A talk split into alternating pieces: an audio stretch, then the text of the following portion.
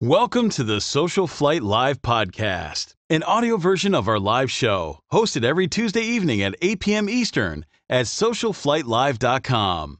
Social Flight is brought to you by Aspen Avionics, Avidyne, Bose Aviation, Continental Aerospace Technologies, Lightspeed Aviation, Massimo Mighty Sat, Tempest Aero Group, and Whip Air. And now, here's your host, Jeff Simon. Good evening, everyone, and welcome to Social Flight Live. I'm Jeff Simon. We have a fantastic show for you this evening. Dan Schwinn, founder and CEO of Avidyne, is here. We're going to talk about all sorts of different things, including the future of avionics, what's happening in Avidyne, like tons and tons of stuff.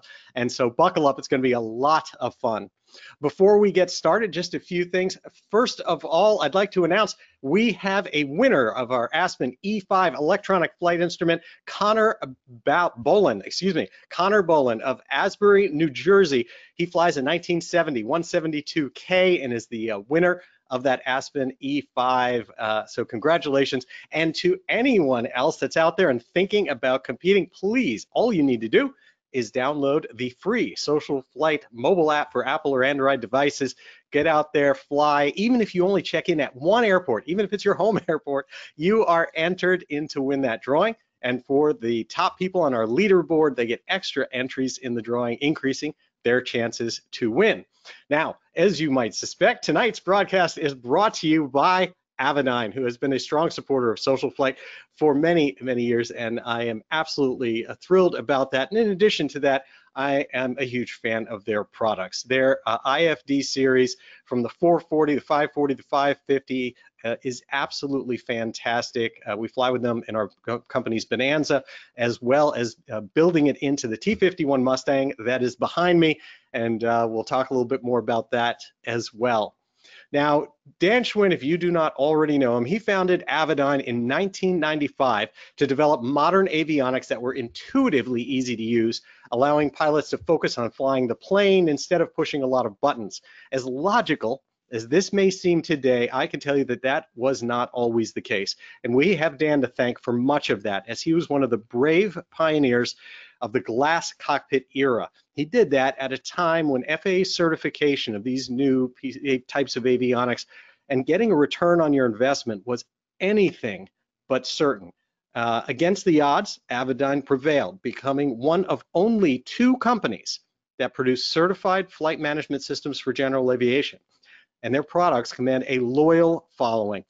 As I mentioned, here at Social Flight, we do all of our flying behind Avidyne products, and I can tell you, as a kind of mid-time IFR pilot, that when I have to do hard IMC flying, it is absolutely wonderful to be doing it behind the Avidyne navigators, because it's just intuitive. I get issued something that I've got to figure out how to do, and it's always obvious. And I certainly thank Dan for that. Dan's a graduate of MIT, an accomplished pilot, and a board member of the General Aviation Manufacturers Association, the Small Aircraft Manufacturers Association, and EAA. I'm going to bring Dan on the line now. Please help me welcome to Social Flight Live, Dan Schwinn. How are you doing, Dan? Hi, Jeff. Thank you for the kind words of introduction. I'm really happy to be here with you tonight. Well, I appreciate it, and you know, we've known each other now for I think close to 20 years, as we were talking about, kind of a shared history in avionics manufacturing, and I'm very, very sincere about that, what I said during the intro, because people kind of take for granted where we have come in certification of so many things with avionics.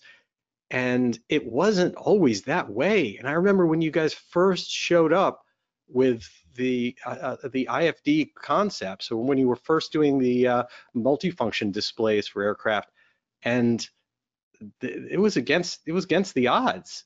What do you remember of some of those days? You know, when I started Avidyne, it was really about, I mean, I was an IFR, a very low-time IFR pilot flying behind traditional seam gauges of the late 80s or 90s that were in GA airplanes, and with a tech background, it just seemed like there had to be a better way to do these things. And you know, there were There were other companies out there doing some sort of, you know, the first thing we did was a moving map. They would take something called an Argus, if you remember that. That was an early moving map, and there were a couple of others that were pretty tiny and primitive. And we just thought that we could make it a lot easier using, you know, kind of just trying to really bring these things up forward into, at the time, it was the 20th century. And, you know, that was the primary thought. And it's the same today, whereas when we're designing products, and I do a certain amount of flight tests myself, and it's all about how do we make this easier to use? How do we make it more accessible for pilots? How, you know, to me, easy is absolutely the same as safer. So I feel like we're making things a lot safer. I know the whole glass cockpit era and the iPad era has, you know, greatly improved the statistics for safety. So, you know, the focus on simplicity remains, and we're lucky to be, you know, doing this in an era where there's just a tremendous number of new things going on. The industry's doing great. Oshkosh was amazing, all that kind of thing. So it's a great time to be doing what we're doing.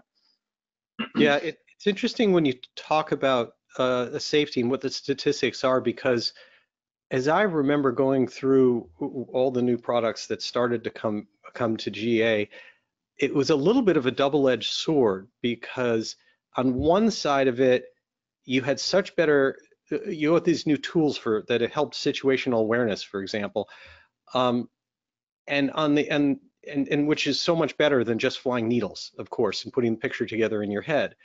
At the same time, the type of currency that was required to know how to work all of the avionics went up quite a bit. You had to know in the past how to visualize and put your situational awareness together and do all that, but you started to get products where knowing how you handled all this and how you managed complex flight decks and all this were hard to figure out. If you hadn't done it within 30 days, you didn't know how to kind of work the computer. And that was a big change, I think, with the products that you were coming out with, especially the ones I've spent the most time with, which, of course, the IFD series. That was true. I mean, if you think about the late 90s when we started out, you were starting to see the first of the VFR GPSs, and, you know, they, or even the Lorans at the time, and they had, you know, one-line displays with some text. It was an amazing capability because you could really do area nav to anywhere you wanted and put it in a flight plan and a light airplane, and they were relatively small units. But, you know, you really had to stay up on how to use them. KLN90 was another one, you know, with a little bit bigger screen. And so you went from what you're talking about, which is, you know, the technology was easy, but you had to kind of have all the information in your head and have a paper map out and be using pencils and stuff. And it went to, well, the technology can do a lot of that for you, but, you know, let's try and make sure it's not too hard to use. Yeah. I think one of the things you almost hit on there was one of the concerns that we had that we talked about a lot in the early days was what somebody coined the phrase safety homeostasis. And what that meant is, as products got easier to use and protected, you know, you had data link weather, or you had a traffic system, or you had some kind of a terrain warning system or synthetic vision or whatever, people would take more and more risks. And so the better you make the stuff, the more risk people would take, and the safety would stay the same. But I'm happy to say that's not what happened. Things have improved quite a bit in the last 20 years in terms of the safety record of GA, and I think a lot of it's due to some of the new tech. I mean, especially, I mean, a lot of things, you know, having big primary flight displays was big. Weather, obviously, weather in the cockpit, which was a dream. Remember, the first time we did it was with a system called Orbcom, a satellite system called Orbcom that had a tiny amount of bandwidth, and it was really hard to get it across, get any useful data across. But for, you know, it was like the invention of the 1200 baud modem. When people went from zero to having something, it was a huge step forward. And then, of course, that unfolded in all the stuff we have now, leading up to sort of ADS-B broadcasts all over the US. And that's just completely changed the way people fly, and virtually everybody has it. Yeah. So same thing with some of the, you know, the terrain warning stuff. So those have been just really, really, really big safety enhancements. Yeah. One of the things that I also kind of mentioned, but I think a lot of people don't truly appreciate, is that the concept of there's a big difference between creating what people call a primary flight display or a flight deck or an integrated flight system or all these different things that nowadays there's more and more companies coming out with displays that go in front of you or even moving maps. That is a huge leap away from the complexity in terms of how easy it is to make something like that and get it certified. In terms of that compared to the complexity of a navigator, and I mentioned you're one of only two companies that have done that, that have gotten a full FMS that's successful in the market and people are buying in modern day. What made you decide to bite that off? Because that's a big deal. You know, there have been sort of some technological steps along the way where, you know, kind of to get to the next level, you had to make a big leap forward. And, you know, the idea of building a high color, high res, highest res for the time anyway, color moving map was a step. Another really big step was to build a low cost attitude system, because in the early era, there were the sensors that everybody has in their phone now didn't exist. And we had to take sensors that were not really capable of doing this and come up with ways of calibrating them and screening them and you know, doing various other kinds of techniques so that we could build an ARS that anybody could afford in GA. That was a step. Now, the one that you another one, you know, that people don't give enough credit to is the whole VHF nav and com. I mean, this stuff was invented in the 50s. It's AMDSP. You know, you got two tones on a VOR. How hard can it be? Well, the specs for these things are very, very tight, and it's a challenge to make one that works right across all the different installations and conditions. But specifically for navigation, you know, when area navigation was being invented for GA, it was well, first you had the KNS-80, then you went to the LORANs, and then you had the VFR GPSs, and now we've gotten to the IFR GPSs and really FMSs that can do pretty much anything. Over that period of time, that there was a body of regulations that were developed to do that, and it is a giant. I mean, it's basically the same regs that you use to fly any size airplane, because they all navigate the same way. The safety of an LPV in a large aircraft is the same as it is in a small one. You have to have all the same exact requirements. So, you know, as we were kind of working our way around the flight deck, at some point we got to the GPS FMS, and it was kind of immediately in the post LPV era. Mm-hmm. And we said, gotta have it. And, you know, it was quite a project for us to do both the GPS receiver and the FMS. We had done the moving map stuff, so we kind of knew how to do that. We were obviously completely fixated on making the user interface easy. And we wanted to design something that was more of an FMS than a sort of a point-to-point navigator with some procedures added on. Yeah, so I want to clarify for everyone really quickly, FMS, flight management system. So we're talking about everything you do with flight plans and approaches and holds and all. I mean, I've been involved in development of these systems, and it's mind-boggling, and many of them never see the light of day. It's extremely complex. And so I think, you know, as we were going around and saying, you know, we've also done engine instruments, these other kinds of things, but I would say that the GPS FMS was certainly in the top 2 or 3 big technological jumps. And one of the things I remember in the early days of WASP GPS receivers, the spec was developed, and it was developed really from the perspective of what are the safety requirements to fly an airplane down to 200 feet of the ground with some satellites that are 22,000 miles away. And you had to really closely track the GPS signals in order to be able to compute your position in an adequate fashion. And I remember talking to some people at Novatel, which is one of the leading GPS receiver manufacturers in the world, maybe the most technically capable one. And as these standards are being developed, that became our LPV standards, they said, we're not sure that this stuff can be implemented. It's that difficult. It's like, wait a minute, somebody's making a specification and nobody's actually ever done it, so we're not actually sure you can do it. And they said, yeah, that's where we are on this thing. So, when we started off to do it, it was kind of right at the edge of technological feasibility to build a, safety critical LPV receiver. Now there's a handful of companies around the world that have done it, but that was a pretty big leap to, in terms of technology. And the navigation piece, I mean, I'm sure everybody realizes this, but FMSs represent the automation of 50 years of pilots and controllers cooking up ways to do things. It's an absolutely awful design from the perspective of automating something.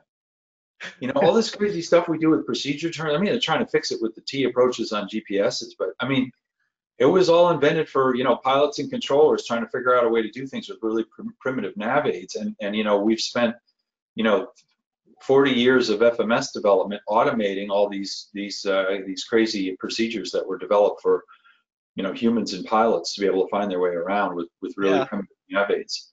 I'll add to that I think a lot of anyone that hasn't been directly involved in this world, to give you kind of a peek behind the scenes of how the sauce is made. A lot of people look at it and say, "Oh, there's these big companies out there that have jet, navigation systems. Oh, we're just going to make a version for general aviation. That's simple. We'll just kind of boil it all down." And I've been in those things. It's ugly. Like, you literally get these things that work. It's like the difference between a regular Casio calculator and someone that understands reverse Polish entry or whatever it's called now for HP calculators.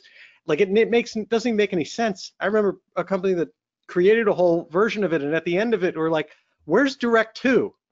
And everyone's face went blank. They're like, "Business aviation or commercial pilots, there's no such thing. It doesn't even exist." I'm like, that's kind of the foundation of where you start as a GA pilot. Right. And no one even knew how to do Direct 2. The early, this kind of standardized, they're not really that standardized, but the somewhat standardized business aviation and commercial aviation FMSs, they were designed to, at the era they were designed, it was just a question of getting the functionality in there. There was no heed paid whatsoever to how hard it was going to be to do, because those pilots are, they're in a simulator twice a year for 5 days getting, recurrent training on this stuff, and they fly every day. And so, it kind of didn't matter how complicated it was or obscure, they were expected to know how to do it. When we started doing our FMS project, we had the lead, who's still our lead on the project, came from Honeywell and had done a big airplane FMS. And I said, okay, all the stuff that goes on behind the scenes that helps you find, once you've got a flight plan entered and navigates your way around, we want to do all of that the same way, which is regulatorily specified pretty much. But the whole way you interface with this thing, let's just forget everything that you ever knew about it, and we'll just start over on that. And we did, and that's how we ended up with what we have, which is probably the most recently designed FMS. Mm-hmm. Even though it's sort of 10 to 15 years since we first certified it, it's the most recently designed certified FMS, and we had the benefit of those that went before us and the regulations that settled down a little bit, and then we just had a complete fixation on user interface. Yeah, that makes sense, and it certainly shows. And again, I just wanted to point that out, because there's a lot of fantastic products on the market for panels and for redoing your panel that do an awful lot of things. In the end, if you're going to fly IFR, almost every one of them, you have to get a navigator to go with it that those companies don't make. So it's just an interesting thing to me, in that your core competency is with those key things.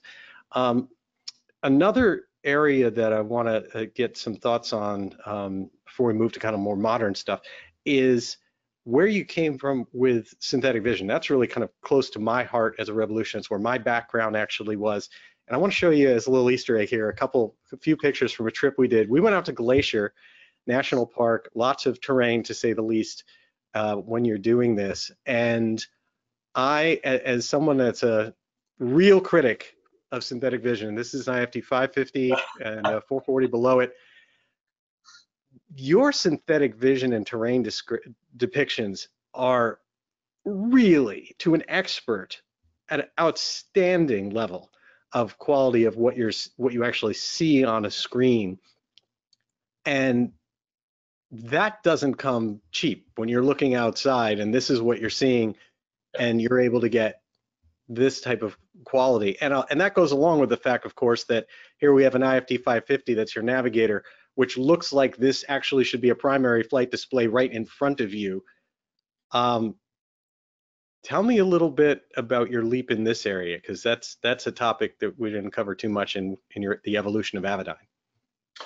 So we did synthetic vision, and at that time you had some kind of, the whole 3D rendering thing was becoming more commonplace on PCs and so forth, but you had some wireframe-ish stuff starting to show up in aviation, and we just said, that's just way too, basically ugly for what we want to do. And so the other challenge we had was that, we didn't have unlimited graphics power and processing power to do this. And one of the things, for example, that you can notice in our synthetic vision, if you know exactly what to look for, is we had to come up with a multiple resolution terrain renderer. So the stuff that was closer to you would be rendered at a higher resolution, but the stuff that's out in infinity is rendered at a much lower resolution, just because we ran out of processing power to do that. So there were certain techniques we came up with for that. Another one that you can see in your top picture there that is really actually pretty difficult is getting the edges of the water to look right.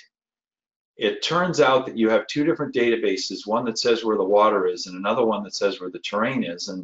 And you put them together and you get all these wacky jaggies and things like that. We spent a ton of time, and we're here in Florida, so there's water everywhere. We spent a ton of time trying to get that to look right. And then, one of the things that this picture really demonstrates is that we're using pretty contrasty colors to make it kind of pop a little bit there. And, the brown is intended to be sort of, above the tree line kind of stuff. And, so, we spent a lot of time really on two things. One was getting it to fit inside of the processing power we had when we were doing it for the first time. And the second one was making it really, really look nice and make the edges look good, make the mountains look good, make it kind of usable. If you look at this depiction right here, if you had to, you wouldn't have too much trouble finding your way through that valley. Right. And one of the things, that always kind of is a little bit terrifying at trade shows when people come up to me and they tell me about these awesome scud rimming running trips they did through mountains by staring at the display, and it's like, that's not really what it's for. But I can remember right after when we first launched a terrain type system on some product, and I had a really excited customer come and tell me about this run he did in the Rockies, and I was like, wow, that's really not how you're supposed to use this stuff. But when people find themselves in this situation, it's super, super helpful, and we just wanted to make it as easy to interpret as possible. Right. On the IFD 550, especially by current standards, that's still only like a 5.5-inch display. So, trying to make it look good and not be that huge was another, significant challenge. Yeah. Tell me a little bit about the 2D though, because it's interesting because the quality of the 2D is very similar to what you see. When we used to do synthetic vision, the answer was it's not 2D. It's the same thing looking straight down. That's right, and that's what the answer is here in this case, which is it's just a perspective thing. So you've got the so-called egocentric perspective, which is what you were showing first, which is out the window view. We have the exocentric view, which is the one that we have where you're up and behind the airplane. And then you've got effectively the straight from above view, which is the map that you were showing there. Those are all just different ways to render the exact same data. Yeah. And that's what we do. That's a picture, I'm not sure where you are in that one, but that's an example of something that's hard to make the edges of the water look right, because you got flat lands and water, where the water database says the edge of the water is and where the elevation is, any kind of minor differences there, you're gonna end up with all this weird stuff going on. So we put a huge amount of time into that. Well, it definitely works. And then the last thing I'll also say, that I would also like to know kind of some background on is this is my other favorite thing in the cockpit. Yeah. This is not a gimmick. This is on my yoke. And to all the SocialFlight folks out there, if you happen to fly behind Avidyne and you have this, I can tell you, Ben, my son Ben, created a great clip for this for yokes that helps you put it on and take it off and things like that. And it's just a 3D print. Email me. I'm info@socialflight.com. Happy to send out the file to you. But this, I have made flights where I barely reach my hand off the yoke because I can do just about everything using this. So as far as I know, you were the first folks to do that. Tell me about that. As far as I know, we're the only ones still doing it. One of the commitments we made when we designed the IFT 540, which was the first of the series to come out, was that they would have Bluetooth and Wi-Fi built in. And we said this is going to be a connectivity-centric product, which still to this day, I think we're the only navigator with it built in. Really, one of the only products in the aviation products. And you're starting to see a few, but with both Wi-Fi and Bluetooth built in, I'm not thinking of anything else right off the bat. So, that opened up a world of things on Wi-Fi, which you would typically use for like an iPad or like a computer, or, some of the portable devices happen to be Wi-Fi. Some of those devices also support Bluetooth. But we had done a keyboard on our R9 flight deck and put it right where you could use it. It was bigger than the portable one you're using. But, a lot of the elements of our system were designed to be super easy to use with a limited number of button keyboard. And so after we had done all that work and then we're building the IFD, and of course we didn't have room for it until we built the Atlas, which is really designed for jets and is much bigger. We didn't have room for all those buttons. And so we said, look, we can have a low-cost keyboard that we send out with these things, and that'll get all the benefits that we had when we had our installed keyboard. And we did that. And I will tell you that 60% of our customers don't even know they have that thing and could care less. And the other 40% don't think they could live without it. So I'm perfectly happy for that set of circumstances, because for the people like you who really like it, it's absolutely a terrific thing. And I don't know if you've ever done it, but you can enter a flight plan really just by typing a clearance into that thing with the dots in between. And you'll be surprised what happens on the screen. People can do that. That's news to me. I just learned something I didn't know, because I put them in and then hit the enter and then hit the enter. Yeah, I can just put dots between them all. Is this a training session? I like this. You should try this out sometime and see if it works right. But yeah, so that is something. The other thing, of course, that's true is what happened with the integration with, I'm not sure, I guess the iPad was out when the IFD came out, and it was starting to get popular. But now, you have very many pilots who fly with an iPad. We have our own IFT 100 app that goes on there. A lot of people in the US use ForeFlight. There's some other ones that are really popular in the US and completely different ones in other parts of the world that are sort of specific for that. We've supported all these different app vendors. And to some people, especially if they only have room for a 440 in their panel, the iPad integration is a fabulous thing. And so you see people, some of them actually use the keypad and the iPad at the same time. They're totally work together. And, if there's anything I've learned, it's that you give people multiple ways to do things, and different people are going to do things different ways. And they're going to be absolutely convinced that that is the only possible right way to do it. And when we do human factors studies with multiple pilots, this is what happens. We'll get in, like we do all this multi-touch stuff where you can do things by touch, you can do it by using a knob or something, or you can use the remote keyboard. You put 5 pilots and you give them kind of the same general, set of tasks, and they're all gonna do it differently. And they're all gonna be convinced that they couldn't believe that anybody would have another way of doing it it could be as good as theirs. So, the keyboard is a great example of that. I see a lot of people who, I think what you said, just Velcro them on their yokes and just type away. It's really quick, especially for en route stuff. Yeah, well, and it's going to be quicker now that I use the dot. But again, having done it, like you said, it's easy to fall into one of those categories. Do I use the other things? Yeah, but if I'm typing letters, the letters are right there. I mean, I don't have to spin or index or anything. Like, I type it in, and those are often, as you mentioned, in situations where you're getting, you know, a lot of stuff thrown at you. So the way I wouldn't say that I have to use my keyboard when it's like a direct to. Right. For me, it's really helpful when all of a sudden I've told them I'm ready to launch. They've just issued me a clearance with, you know, 10 waypoints or 15 waypoints along the way, and I've got to get all that in there. That I can get it in there really quickly and still get out within a 5-minute window or whatever I need to get off the ground.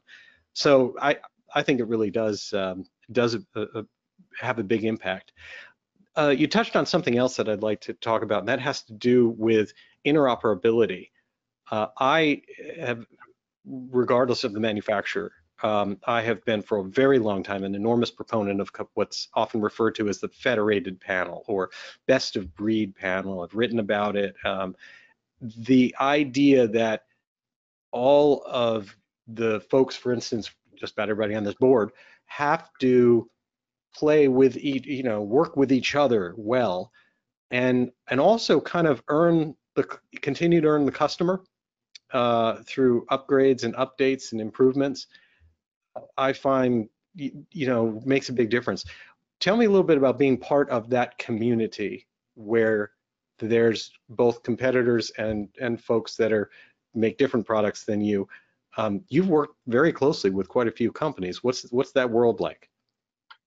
Yeah, so we try and work across the continuum of, you know, more integrated stuff that's mostly from us to trying to support every possible interface for every you know, all the different manufacturers out there. And especially in the last couple of years, some of that has been on portable device, you know, support, because people want to use their portable devices with their IFDs and things. So, you know, I think one of the challenges is that, you know, the industry standards aren't all that great. So us, you know, as a manufacturer, it's pretty tough to pull a interface specification out of, you know, RTCA or whatever and implement it. A lot of times they don't have as much in them as you need to get the features that people really want. Mm-hmm. And a lot of times it's not perfectly clear exactly how the stuff is supposed to work. So, you know, that's where we end up having to work together with all the manufacturers. And, you know, there'll be times when we'll, you know, sometimes it'll be from our own lab, or sometimes it'll be a customer, or sometimes it'll be one of the other manufacturers, and they'll say, you know, have a look at this thing that's happening. And you could easily get in a situation, and, you know, there are some manufacturers who are like this, who just say, you know, we did it to the spec, that's the way it works, you know, that's, you know, if it doesn't work for you, then, you know, too bad. But, you know, you know, we've really tried to, and you know, this goes on forever, because people, you know, are constantly finding little things that where different products can work together. So, you know, every new version of Avidyne, you know, IFD software has some little tiny fixes in it that matter to somebody who has a particular collection of other products. That's just sort of continuous improvement. Some of those collections, we support 180 different interfaces. We've got a lab with a mountain of stuff in it, but you don't get every single thing. And so that's why we're continuing to do that, and continue to work with other manufacturers to make things you know, work as well as possible and seamlessly as possible, and innovative features, you know, that require multiple boxes to cooperate. You know, I'll give you an example, and it's a wireless example. You know, people use ForeFlight with Stratus, use ForeFlight with Avidyne boxes, and then they came along and they wanted to use Stratus boxes with Avidyne IFDs. And so we worked with ForeFlight. ForeFlight worked with the Stratus, but they didn't. Making that three-way thing work took quite a bit of work, and that was, I'd say, for me, maybe the third most popular question at Oshkosh. People coming up, and they're trying to get their portable devices working together, and we do support it all. So, you know, they were like, hey, how do I do this? And we had, you know, several people there who could answer those questions. But that's an example where we had to work with, you know, different manufacturers to get it work. That's not a panel mount example, but we do it with the panel mount guys as well. Wow. So let's talk first about Vantage a little bit, and then we'll talk Oshkosh. You guys have a long history with Cirrus that goes way back, and you've made quite a few investments in that. And now another one.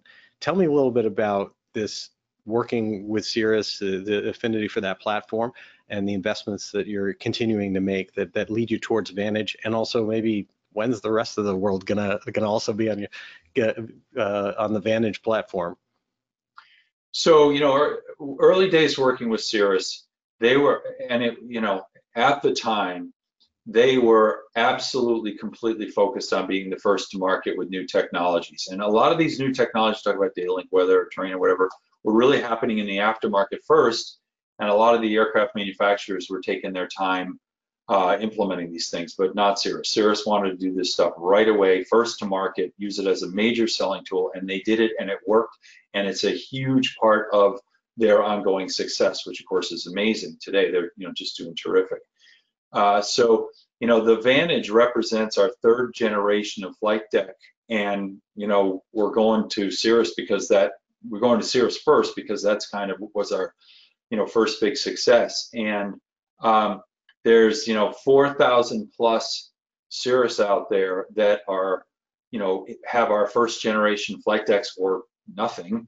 And, you know, that's what we're targeting with the very first Vantage, the one that we've shown, which is the 12-inch screen. It's a fabulous product. It's great in those airplanes. I'm flight testing it now, but it's too big for your Bonanza. So, so it's really designed for the Cirrus, and a small, of course, Cirrus is a side stick controller, so you don't have the yoke sitting there in the middle using up panel space, and that's really the big factor of, you know, how much room there is to work with in these flight decks. So.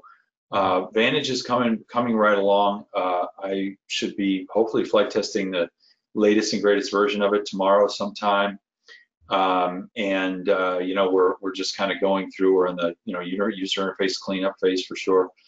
And then, as we've talked about before, there's another version of it which is almost as big. It's a little bit shorter. It's a widescreen rather than more rectangular, but it will fit perfectly where your six-pack is and where many other people's, you know, who have a six-pack. It's designed to kind of go right into that space. Yeah. So that'll be the, you know, the Vantage for the vast majority of aircraft that have a yoke in the middle of the panel. Now, of course, there's the most extreme example, of course, is the Lake Amphib, where the yoke is about 4 inches from the top of the panel, and you have one room for 1 3-inch gadget on top of that. So that's a little harder to deal with. I don't think we have anything for that. So. Well, I mean, it's interesting because it really does kind of go to the balance you have to do between OEMs and the aftermarket, and I'm curious about this from your perspective. Like, what's it like, since you are the decision maker and have been in the past, about as heading up an avionics company, how you kind of balance OEM platforms versus aftermarket. It's always been attractive to companies. They put a ton of effort, all the big companies, into like winning OEMs and focusing on OEMs. And for some companies, you know, L3 SmartDeck created what at the time I think was a wonderful integrated flight deck, and then that's the end of it because they didn't win their platform.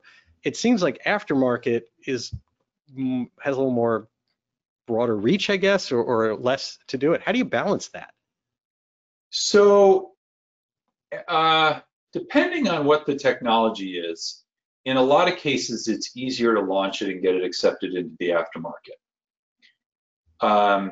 All of the innovations that were done, you know, sort of in the 2000, 2010 era, I mean, I think virtually all of them were in the aftermarket first. Data link weather, all the traffic systems, terrain warning systems, all this kind of stuff was showing up in the aftermarket first, and sometimes on portable devices first, just so people could implement it quickly and into whatever airplane they already had. As I said, Cirrus was really way more aggressive than a lot of other companies at that time. I think now you're in a situation where a lot of the sort of mainstream innovations that happen in glass, you know, in sort of big glass panels are now pretty well established in the OEM market, and people are saying, what's the next big thing? And there are next big things coming. In the retrofit market, there are just still so many airplanes that have got, you know, relatively, I'm trying to be kind here, you know, there's a lot of old radios out there, my friend. So there's so much opportunity there, and I think, you know, for a company like us, we can come up with something that people get, you know, just really excited about, and then they can implement it right away in the airplane that they've got. So that's nice. And working with the OEMs is great too. The businesses aren't always, they're not quite counter-cyclical, but they'll be, you know, one of them will be strong and the other may or may not, you know, that kind of thing. So there's some benefits to it. A lot of technology crossover, you know, so, you know, they both have their pros and cons. You know, as somebody who's really focused on, you know, doing things that are either innovative or totally focused on ease of use, you know, I can do something like that, and we can stick it in the aftermarket. Yeah. Whenever we get it certified, boom, there it goes. Yeah. That's a lot harder to do at the OEM level. That makes sense. So you brought up AirVenture. How was your show? Your booth. Every time I was over there, your booth was absolutely mobbed. We did a quick little spent a little bit of time together, but absolutely mobbed. And what was on everybody's mind this year? So it was.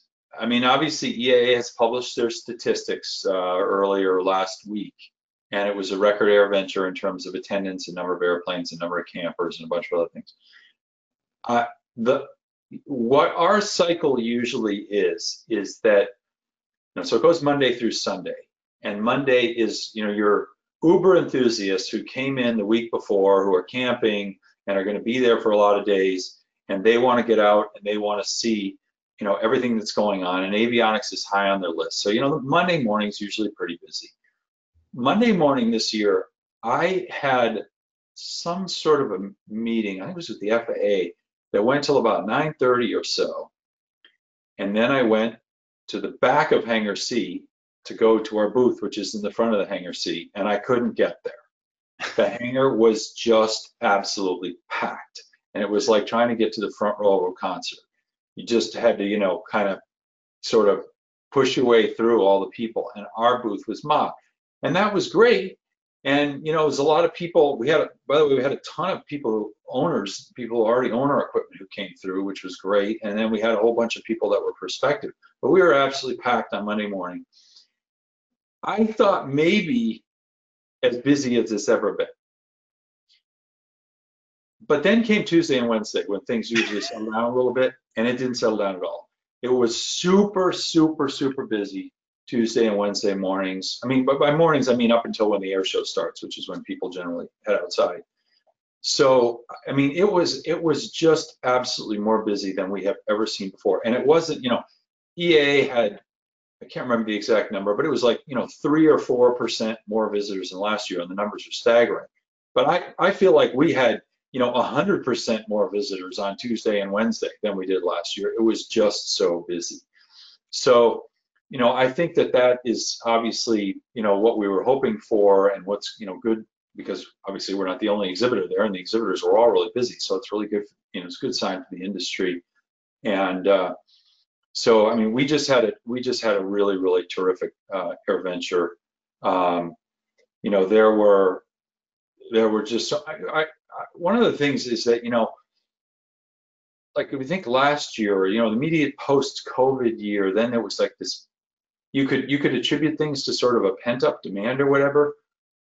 This year, I just think it's that people, you know, light plane flying has become more popular. Some of that was induced by COVID, because people didn't want to go in an airline and they wanted to still move around. And, you know, you could be in an airplane, a little airplane with, you know, one other person or whatever, and you didn't have to worry about all that big airport catching something or whatever.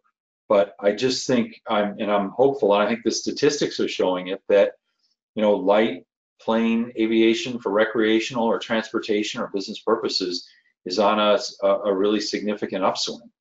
But manufacturers can't build enough airplanes, and they have really complicated supply chains. So, they can't build, X 1 year and 3X the next year. It's just not possible.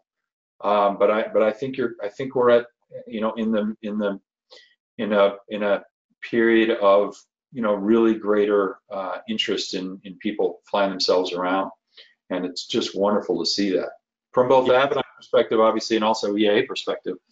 Oh, absolutely. And obviously, you and I and other people in the industry always are there early. I remember commenting that Sunday felt like Monday. Like, it was, even though nothing was open, it was crazy how busy it was. And it was an issue for EAA because, basically it's a safety issue. When you're setting up a booth and you've got all these crates and forklifts and stuff running around, and people are coming by and they want you to demo something, and you're like in setup mode with hundreds of other vendors. So it was there was a bit of a challenge associated with that, in the sense that people get there early, they want to be the first to see whatever. They're out on Monday, they know it won't be, or on Sunday, and they know it won't be crowded. And so that was really a challenge. And I think you're seeing more and more people getting in, Friday, Saturday. Mm-hmm. I always arrive on Sunday. Came Sunday morning this year, but there's already a lot of people there by then. Yeah. So what was the hot topics? What was it that when people were coming up to the Avidyne booth that was really hot this year? The number one topic was that the obsolescence of the first generation of GPS navigators, and the fact that we have, direct slide-in replacements was a very hot topic. Mm-hmm. People are saying, I am, when this thing breaks, I'm getting one of yours, or maybe even before. And so, despite the fact that we've been making, compatible slide-in products for 8 years, there's a lot of people who just got to see it to believe it. They just say, like, can that really work? And so that was, surprisingly enough, that was a big question. That's fascinating. After so many years, that there's still a misconception in the market, or not understanding it. I mean, that's what we did, right? We did it on our own plane. I mean, if you, the fact is, you slide it in, you configure things, and then you sign it all, get it signed off if you're not an AMP, or you sign it off if you are an AMP. It unless you're dealing with a non-WAS installation. Yeah. Then that's all there is. And if you're dealing with WAS, you have to change the antenna and the cable. That's it. Right. It's pretty straightforward.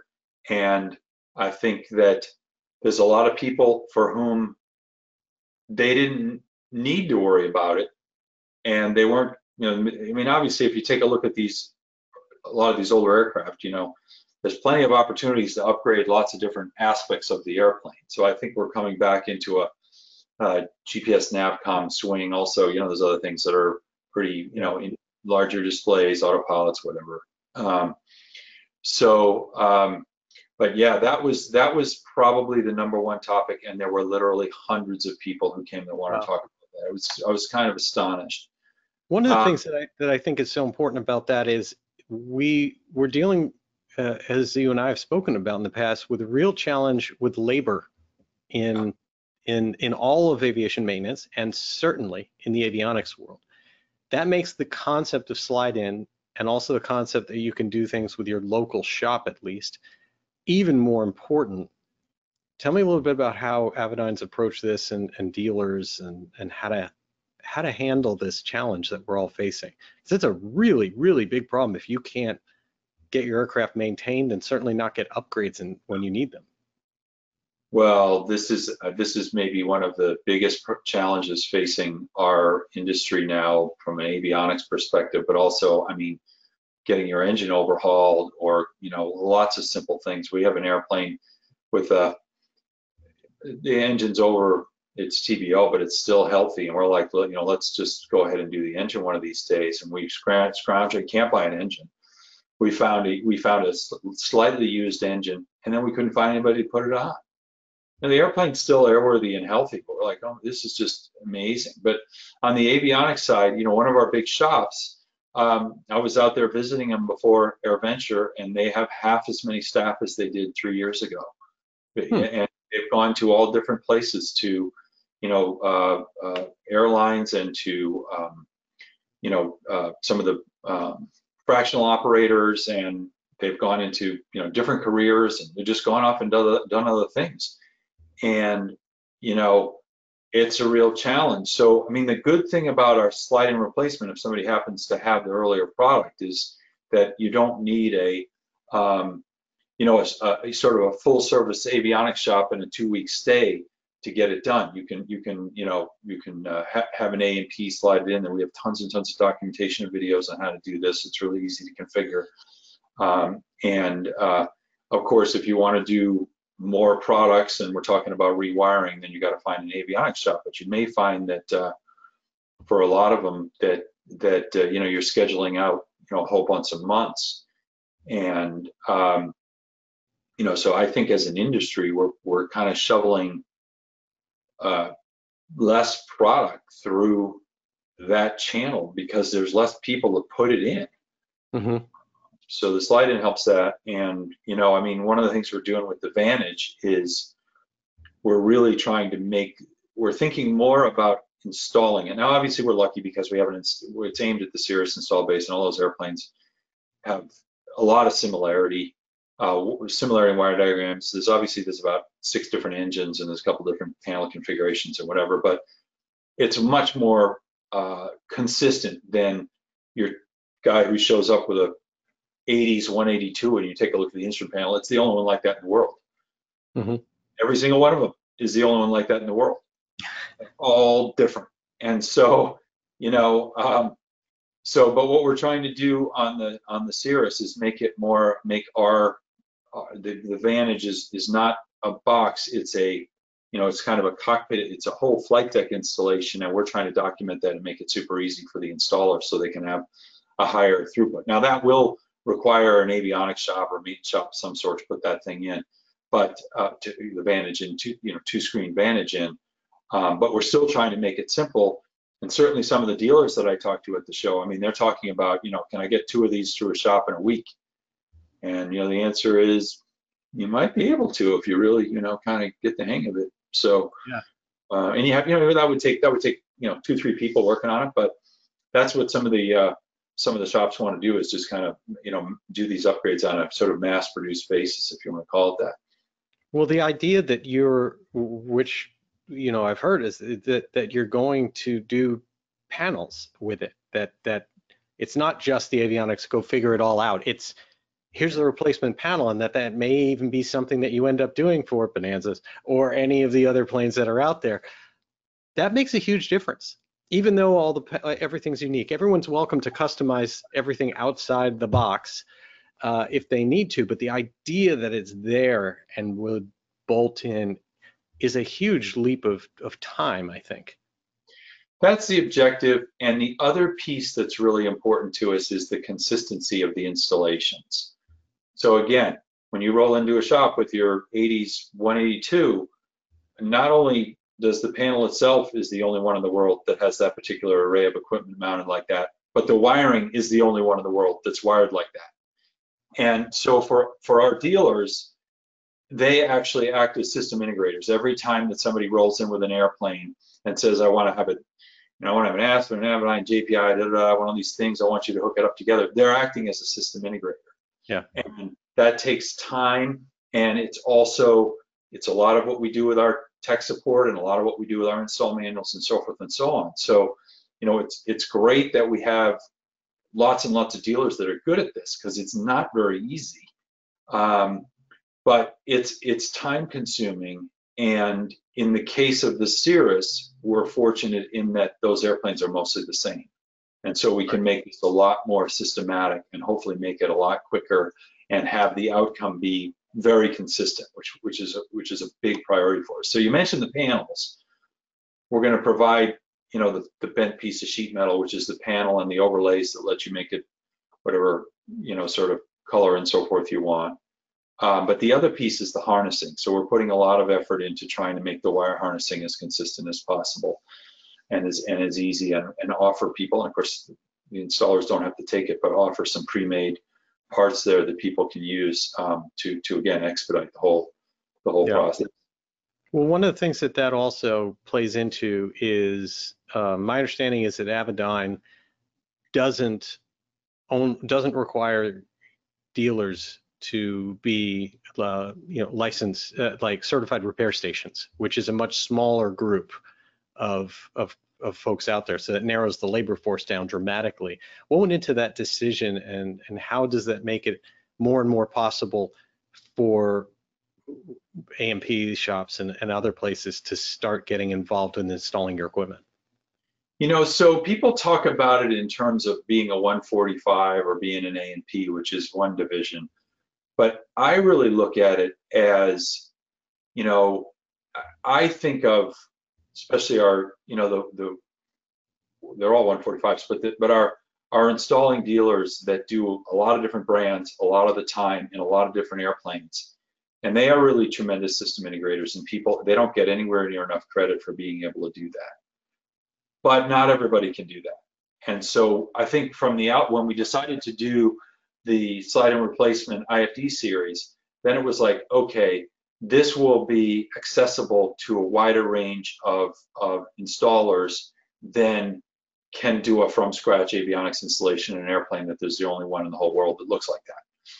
So, you know, it's just a different kind of a project for people that have, you know, sort of a different level of capability. Also, I mean, obviously our shops, when they do big installs, those, I mean, those airplanes can be in there for a while getting things put in. We have a local flying club that we're supporting, and a bunch of our employees are members of, and so forth. And they traded in their 2 old airplanes for another old airplane, which happens to be a Cardinal.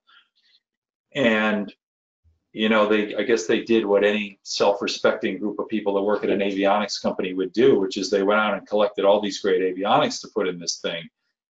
And I mean, it's fabulous, but it took a long time to get the whole installation done. And I think, you know, that's one of the things that is also a benefit of, you know, the slide-in thing, is that, you know, and this is especially true for fleets, if you can get it done in 2 days rather than 2 weeks, for a lot of people, that's a huge difference maker. Yeah, that makes a lot of sense. So what's Vantage, we all are, you know, waiting for and really looking forward to. Obviously the Cirrus guys are really short on the list, and then you've got expanding it to other things. Anything else that you can give us a little tidbit or taste of what is coming, maybe for the IFD world, maybe for anything else that's out there? What should we be kind of watching for? Well, I'll tell you something that we showed at Oshkosh, but we didn't really I think we didn't really go out of our way, which was, it was the first time that we had ever shown the fact that Vantage can show sectional charts on the big screen. Ooh. And so I was actually flying with our head of flight test the other day, who, you know, is in the middle of this, and I went through and popped those up for the first time that either of us had actually seen it in the airplane. And we were both like, oh, that people are going to really, really like that. They're really, really going to like that. You know, big, bright, and colorful, and has all the lovely little details that those things have on them that they're not available in any other database. So that's something that we had in the systems that were at Oshkosh, and anybody could do it, but of course, you know, we don't have a canned demo, and so I think that a lot of cases that got turned off and people looking at something else, and so that was, I mean, that's certainly worth a mention, because that's a really, really nice thing to have. And one of the things that we put that in there, I want to pause on that, because that is very, very cool, and now I want to go back in time and go check that out at your booth at Oshkosh. Is that any chance of that ever being in the future of the IFDs? Probably not on the IFDs. And, you know, we did a 5-inch sectional moving map product really early in our history, and it was great, and there was nothing else like it. But it's just not really enough screen real estate for those things. So you need something big like Vantage for it. really benefits from being bigger or closer. That's why people can have success with an iPad, with the sectionals, and they can kind of use it really nicely on a small iPad. Like I use a mini, but I mean, I can hold the mini 8 inches away from my eyes and look at the stuff in great detail, whereas your panel mount stuff is more like 24 inches away. So the big screen makes it just really, really a lot more usable and useful. So no, we're not really going to try and put those on the IFDs, but I mean, all of our big screen stuff going forward will have it. So that's a little teaser that, you know, we did at Oshkosh, and some people got to see it. Other than that, you know, I can say that we're continuing to work on new features of the IFD, and there's you know, obviously our big release right now was 10.3, and we're up to 10.3.1, and there's going to be a 10.3.2 coming out that's going to support the Vantage. And I like to say that an awful lot of people who have IFDs, or maybe are thinking about getting it, but people who have IFDs are not taking as much advantage of the visual approach feature, which is in 10.3. Some people are, I mean, I met a number of people at AirVenture, they're like, you know, what do I need the latest version for? It's like, well, because you spend a huge amount of money putting a bunch of really nice new stuff in there, and you can have it for the, you know, low price of free. So yeah, you might want to think about doing this. I mean, obviously you might have to pay somebody to install it, but you know, there's some great stuff in there. Yeah, it's a USB key and an installation. I mean, that's one of the things I love so much about what you are doing, as well as, again, a lot of the kind of other players in your tier that are right there, you know, all working together, is this idea that you keep improving your product and you keep standing by the customer. And like you just said, visual approaches, that was free. That's an awesome new feature.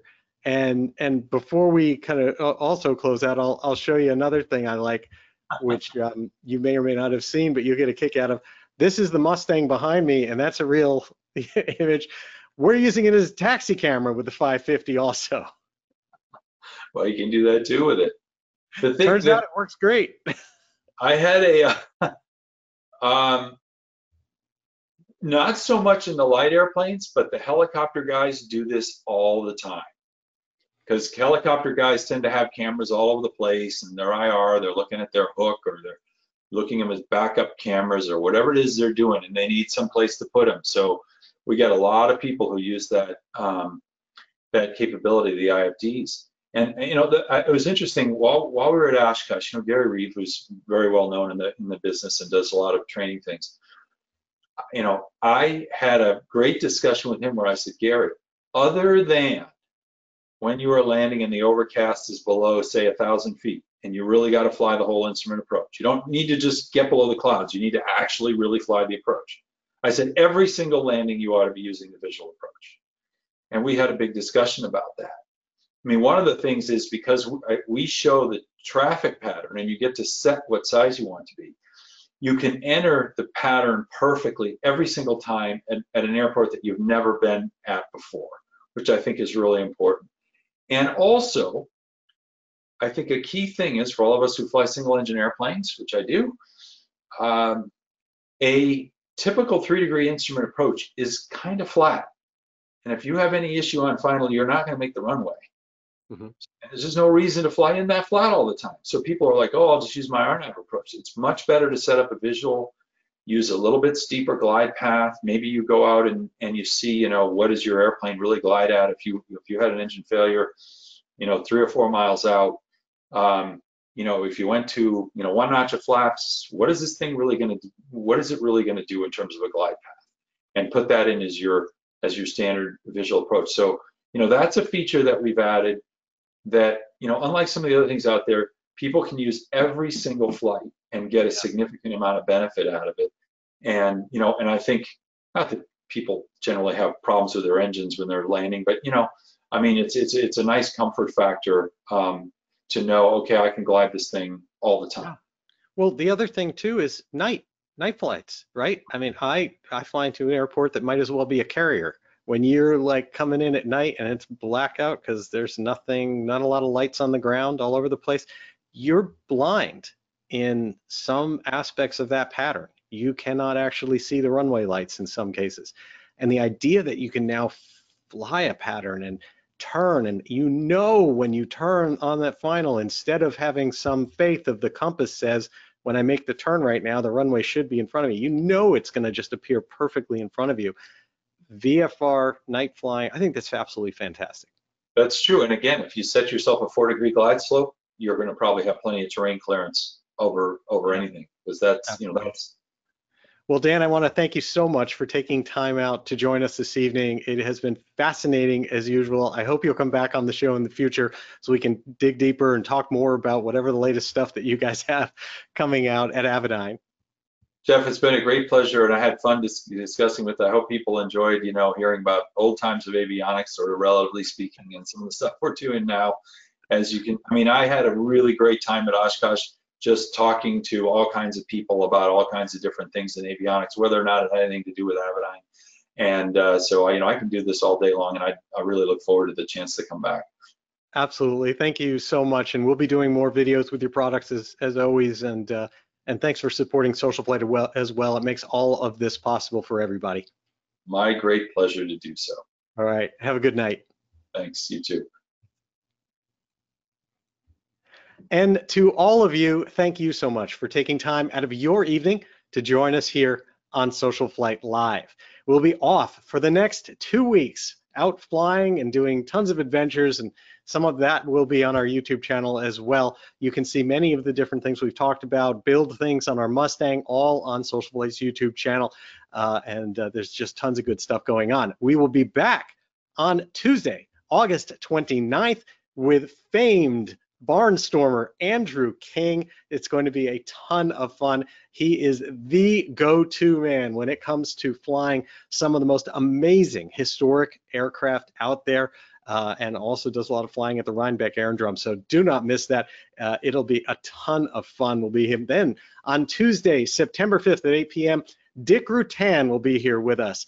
The man who flew nonstop around the world and brother of Burt Rutan, who helped design that aircraft and build it. And I'll tell you, that is going to be a load of fun as well. And then on Tuesday, September 12th, we're here with Phil Susi, RSO on the SR-71.